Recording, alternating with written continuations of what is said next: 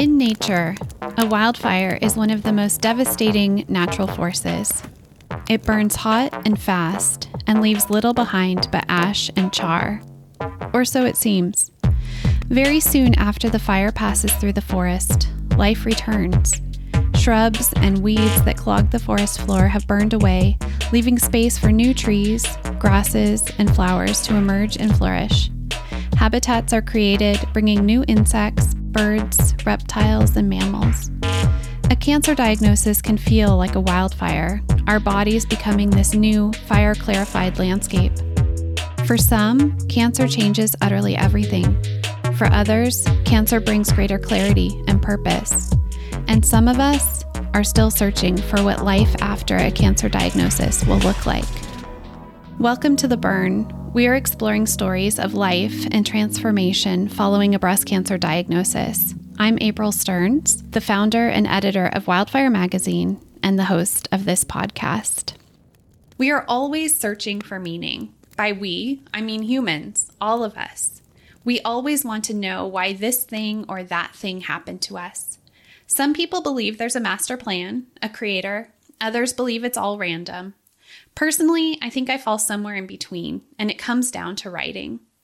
I've been using writing since middle school to make sense of my life. Writing has helped me to go back in time, to look at traumatic events that have happened, and tease out the hidden meanings. It doesn't necessarily give me the big why, as in why in the world did this happen, but it often gives me the smaller whys. I'm talking about the retrospective I'm talking about the retrospective view, giving us the lessons in an experience. We pull way back and we can see one step led to another, led to another, and what we stood to gain or lose in the experience. We can see where the life lessons are. It's like finding breadcrumbs in a dark forest. We can't necessarily control an out of control situation like cancer, but writing about it can help us feel less lost in the randomness of it all. My guest today is Tamira Jubber. Tamira was 29 when she was diagnosed with breast cancer. Her story is one about finding meaning in life experiences that spanned from a childhood in Zimbabwe to a sudden departure to the US, and then to a cancer diagnosis that ran parallel to her sister donating a kidney to a stranger. It's a lot, but ultimately, this is the story of one woman asking why her life path has led where it has and discovering some answers along the way through the help of a few decades' view and some unexpected twists that led to chance encounters. Welcome to the burn, Tamira. Thank you. I'm so glad to have you here and so excited for you to read your story. Thank you. I've been really looking forward to this. Excellent. So, the story you're reading for us today is called Linda, My Tamoxifen Tester. And this was a piece that you wrote for Wildfire Magazine's Bay Area Young Survivors issue. That was an issue in which we showcased the young women who were diagnosed with breast cancer while living in the San Francisco Bay Area. After you read, I am excited to talk to you about tamoxifen, post diagnosis depression, and writing to make sense of it all. And for those of you listening, stay tuned to the very end for a writing prompt inspired by today's chat. All right, Tamira, I'll let you take it away. Okay. I have one of the most unique stories of how I came to be where I am today. Right from the moment of my existence, born to a young Zimbabwean interracial couple in a small town, I was going through trials without even knowing it. After spending the first few years of my childhood isolated from outside family as my parents had run away and gotten married against the wishes of both parents, my young sister and I were welcomed into our families on both sides. While our white relatives were often ashamed of us and would deny us in public, our black relatives thought we were royalty due to our beautiful tan complexions and luscious brown curls. Zimbabwe was pretty racist. Often my sister and I were outcast from both races and called goffles, which is the derogatory term for the child of a mixed race couple. Eventually, my parents became successful business owners, having the largest printing company in Zimbabwe and as preteens, we were lucky enough to travel to Holland, the country of my dad's origin, and to the US on vacation. I remember a wonderful childhood in a massive, beautiful home with a pool, frequent camping and hunting trips with my dad, and Sunday lunches with cousins. In December of 2003, Zimbabwe became a land of chaos and corruption, with rigged election and the start of a genocide. My parents let my sister and I know that we would be leaving the very next day for a surprise Christmas vacation to the US. I absolutely couldn't believe it, and I was thrilled. We left excited, only to sit next to my dad on the plane and have him say, Look carefully out the window, Tam. You will never see this place again. My heart sank and my eyes welled with tears. He explained that we would be leaving asylum when we got to the US and that we were dangerously close to being executed as a family. Robert Mugabe, president of Zimbabwe, had turned into a dictator when a bill he backed failed to pass. He wanted to take back some of the white farmer owned land, some of which my family owned, and distribute it to war veterans from the 1980 Battle of Independence, gaining freedom from British colonial rule that turned our country from Rhodesia into liberated Zimbabwe. Although the people voted no, Mugabe decided he would send his war vets to seize whatever land anyway. The style of the so-called war vets was to beat the workers of the farms as a warning and arrive a couple days later to tie up, savagely beat, and burn the family alive if they were stupid enough to hang around. The savagery moved quickly through all the farms, forcing my first set of cousins to flee Zimbabwe and move to the UK. My dad and a few of his employees were printing flyers for the opposition to promote change in the upcoming election. He would drive around Bulawayo, throwing them on the street for awareness. At the time, Mugabe had an executive order for banning cameras for fear media would catch wind of the atrocities or any type of support for the opposing party, MDC, which stood for Movement for Democratic Change my dad had taken incognito pictures of ballot boxes being emptied into trash dumps and refilled with ballots from trucks. Unfortunately, one of his employees ended up joining the militia and ratted him out to the Zimbabwean army. Our gardener had been beaten within an inch of his life and left at our front door with a threatening note, which made my parents scramble and buy tickets for the following day to the US. The US was the only country we had valid visas for at the time. Because my sister and I went to a convent with daughters of many government officials, my parents couldn't risk us letting it out that we were moving to America. Using my dad's pictures and presenting the death threat granted us asylum, and with extreme relief, we started to rebuild our lives in the US. Fast forward. When I was diagnosed triple positive, stage 3B breast cancer in May of 2016. I had just turned 29. I was in the prime of my life, only to find out I now had to take medication and live with constantly changing side effects every single day until I eventually can't fight the cancer anymore and succumb to my fate. I sank into a depression I couldn't pull myself out of. That's when my sister called me, and I had no idea my whole story was about to close in a beautiful circle. She had made the decision to become a living kidney donor for her coworker that had been on the waiting list for four years. At first, I was a bit ticked off at her. I thought it was irresponsible. She was a mother to a beautiful daughter and a charming special needs son. What if they needed a kidney and she was the only match? What if one of our parents needed a kidney? I could never be a donor while in treatment, so what could they do? Was she just doing this for attention? Despite all the warnings and accusations, she decided to proceed with the donation. Just two weeks before the surgery, she received a call from her coworker's wife telling her that he had fallen on the stairs. He was unconscious and hanging on to life in ICU. She could cancel her surgery completely or proceed and donate her kidney to a stranger and receive four vouchers that could be used by her or direct family in the future to receive a kidney without having to wait should that moment ever happen. For her, this was a no-brainer. In June of 2020, my sister Victoria donated her kidney. She was allowed to leave a note for the recipient, but understood that it would only be delivered if the recipient requested to communicate with their donor. She wrote a heartfelt note, not expecting a reply. Two months later, she received an email from her recipient. His name is Gene.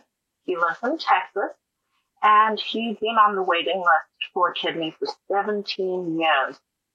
He and his wife had never had kids, and friends and family weren't a match, so he was in limbo just waiting for the text that would change his life, letting him know he had a match. Gene and Victoria started communicating back and forth via email and eventually had a FaceTime where they got to meet for the first time. That day, Victoria met Linda, Gene's wife, who was fighting hard against metastatic breast cancer. Here's the full circle.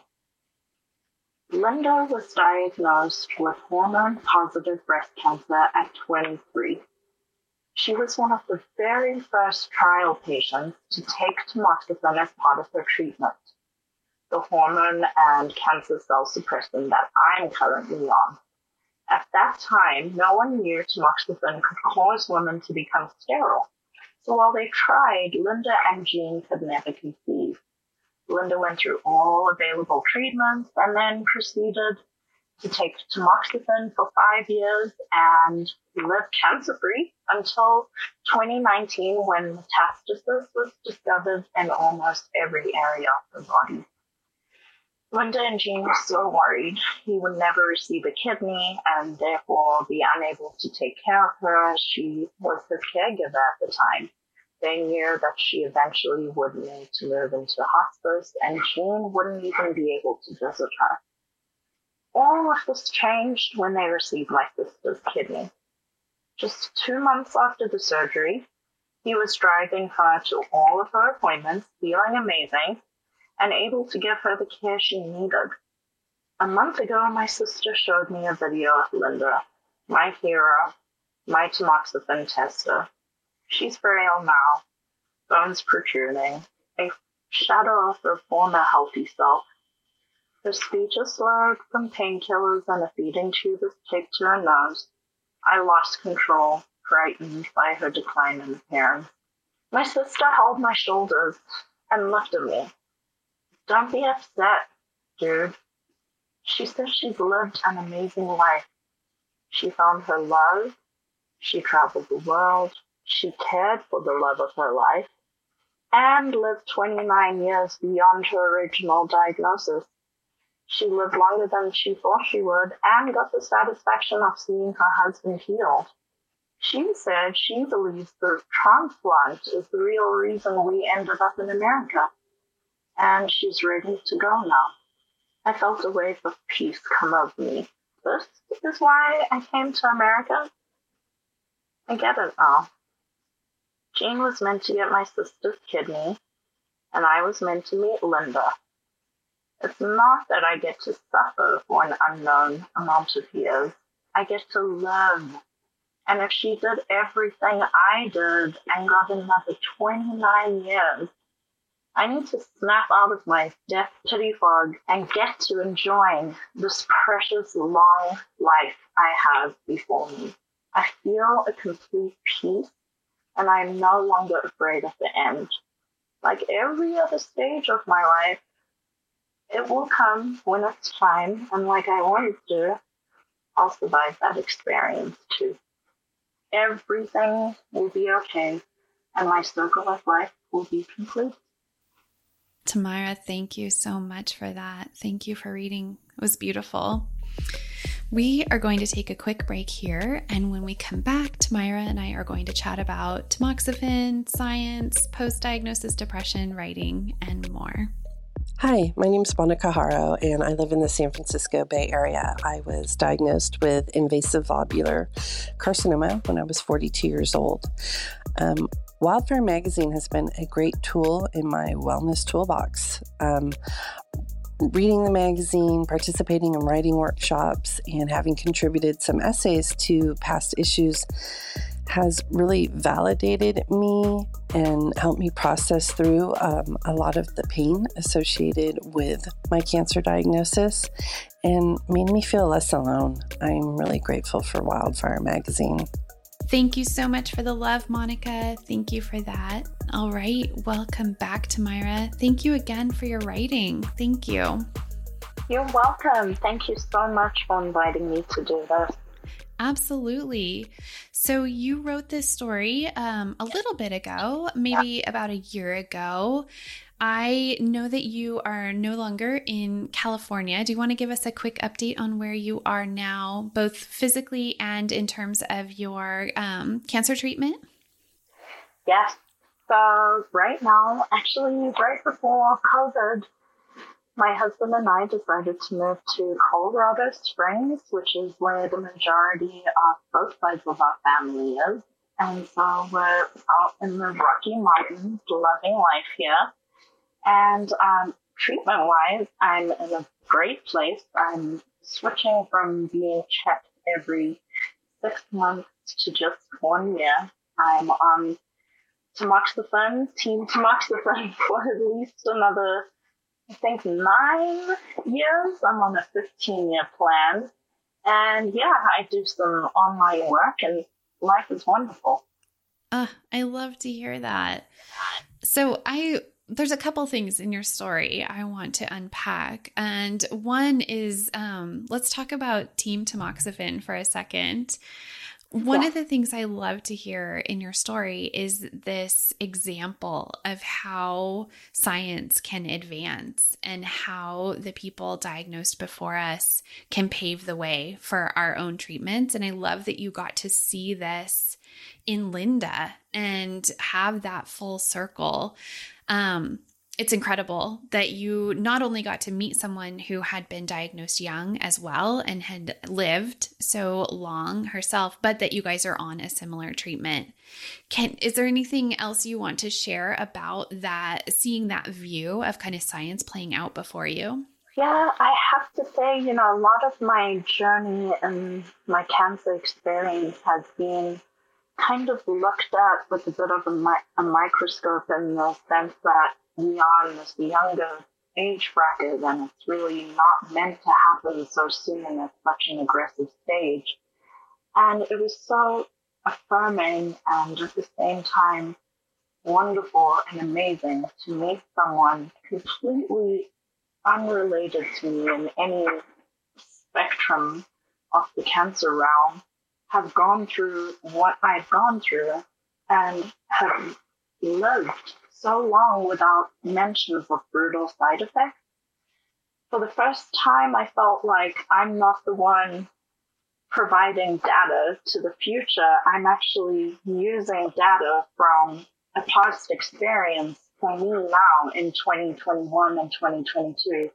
And there's not a lot of super positive information out there on taking these hormone suppressants. Um, but I feel like my attitude and everything completely changed. I mean, it's tried and true, and it just made me feel much more determined and able to stick with my regimen. Absolutely. I really love how you wrote about this defining moment, this moment when everything shifted for you in meeting Linda. And I want to talk about the time just prior to that when you were going through um, a post diagnosis, post uh, kind of active treatment depression for all that had happened to you and all that was kind of cascading down on you in terms of the realization of what was was happening and the reason i want to highlight that is because i find that it is extremely common that people going through cancer treatment i think that actual number from the American Cancer Society is 25% of people diagnosed with cancer will experience depression. And so I want to just commend you for for talking about that and for sharing that in your story and then also this moment that shifted it for you. Yes, thank you for bringing that up. It's it's just something that you cannot escape when you are diagnosed with a terminal illness. It seems like the focus of your potential in life changes to an hourglass that's running out of time. And there was nothing I could really tell myself to come out of that feeling of I'm just running out of time. And in retrospect, I really needed to kind of have that shaking and assurance of you did go through a lot of suffering to get where you are, but the after effect is time. And so I can give myself a break. There's nothing else I can do right now. I've done everything the doctors gave me. Um, now it's about turning that time into I can actually allow myself to think about the long term. I can have a five year, 10 year, 15, 20 year plan. Of course, none of us can predict the future, but I actually feel a safety and an assurance letting my mind drift that way. And that shift completely changed my depressive state. It went from passing the time and living and waiting for bad news to, gosh, I love everything I can do today. I don't want to, I'm not waiting for that bad call to come. It'll come when it comes, but today I'm thriving. Mm-hmm. Absolutely. Well, and I, it's interesting too because I think, you know, your story is about, in a way, how science advanced and Linda being in this trial for tamoxifen paved the way for you to be on tamoxifen now. And now, maybe science hopefully will continue to advance and so whatever else comes you know whether it's for us or for someone else diagnosed later you know, again, we will give time and space for science to continue to advance. And that, like you said, we don't have any uh, guarantees, but hopefully we can have time and time to, can, to continue to evolve. Right, right. And actually, I noticed there's something I did not uh, finish in my story or complete the loop on. Uh, when she, when Linda was taking tamoxifen, there was at the time no understanding that it would cause you to be infertile. Mm-hmm. And as soon as I was diagnosed with breast cancer, one of the very first things that I did was I was led to meet with a fertility expert. I was given the option to save my eggs, which I did do. And right now, today, is nothing stopping me from pursuing being a biological parent. And so I attribute that to her too. She had no idea. many, many, many women were taking it and had no idea. And now the beautiful news with bad news, which is you don't need to lose your motherhood. Um, and I, I you know, I, I give her a huge virtual hug and send so many good wishes her way because that's a huge deal. Her taking that tamoxifen and us doing the research, and that's no longer a hurdle. Yes. Thank you for for bringing that back around. It's such a big deal for those of us diagnosed young this fertility question mm-hmm. and to have more knowledge again so that the experience can be different and better for the next person is tremendous. So thank you for that. You're welcome. Yeah, Tamira, thank you so much for being here with me today. I want to just redirect our listeners to the piece that you read was called Linda, my tamoxifen tester, and it was in the February 2021 issue of Wildfire called Bay Area Young Survivors. They can find that in the archives. Tamira, if people want to find you online or know more about you, is there anywhere they can look? Yes, so actually, I am reachable via my Instagram handle, which is me and her to new. N E U. Me and her to new. Um, which HER2/neu is the third component of cancer diagnosis, breast cancer diagnosis. So that's the, the little phrase to remember there. Um, and I'm also on the board of a company that is enabling small business owners to start their own businesses um, in CBD products which I found extremely helpful during my recovery process and I'm quite passionate about. So I'm using my marketing skills and previous corporate knowledge and CBD testing knowledge to enable some other entrepreneurs out there. So One Stop CBD Business is the website and me and her to new is my Instagram handle. Excellent. Thank you for that. And uh, yet another example of just science continuing. Um, so thanks for your work in that area. And thank you again for being here. You're most welcome, April. Thank you so much for inviting me. This is amazing, and I'm such a huge fan of wildfire. Thank you. Thank yeah, you. I look so forward to participating in future writing like and this is very healing and beautiful for our souls. Uh, thanks for saying that. I appreciate that. Well, thank you, everyone. You've been listening to The Burn today. The Burn is a production of Wildfire Magazine where we share breast cancer stories from young women like you've never read or heard before. We also strive to inspire you to write your story like you've never written it before. Stay till the end for a writing prompt inspired by today's chat with Tamira. Our producer is Bill Smith of Shoe Production, and our production assistant is Monica Haro. Want more on the life changing transformation to be had from telling your breast cancer stories? Visit wildfirecommunity.org to find a copy of the issue shared in today's episode, to find our more than 30 issues in the Wildfire archives, and to take a writing workshop with me. Discover how to write your way back to yourself, write your way to reclaiming your body and your story. Don't forget to subscribe to The Burn and listen to it wherever you go. Here's today's writing prompt. I want you to, as always, set your timer for eight minutes, write without stopping or editing. The question What is the question? They say that every piece of memoir writing has a question at its heart that the author is trying to answer. So I want you to write down what some of those big questions are that you still have about your cancer experience. How can I? Will I? Should I? Why? You can write these as a list or you can write the story that follows, but I want you to explore those big questions you still have about your experience. Write for eight minutes, write without stopping, see what needs to come out and where it will take you. Happy writing. Thanks for listening. Until next time, take good care.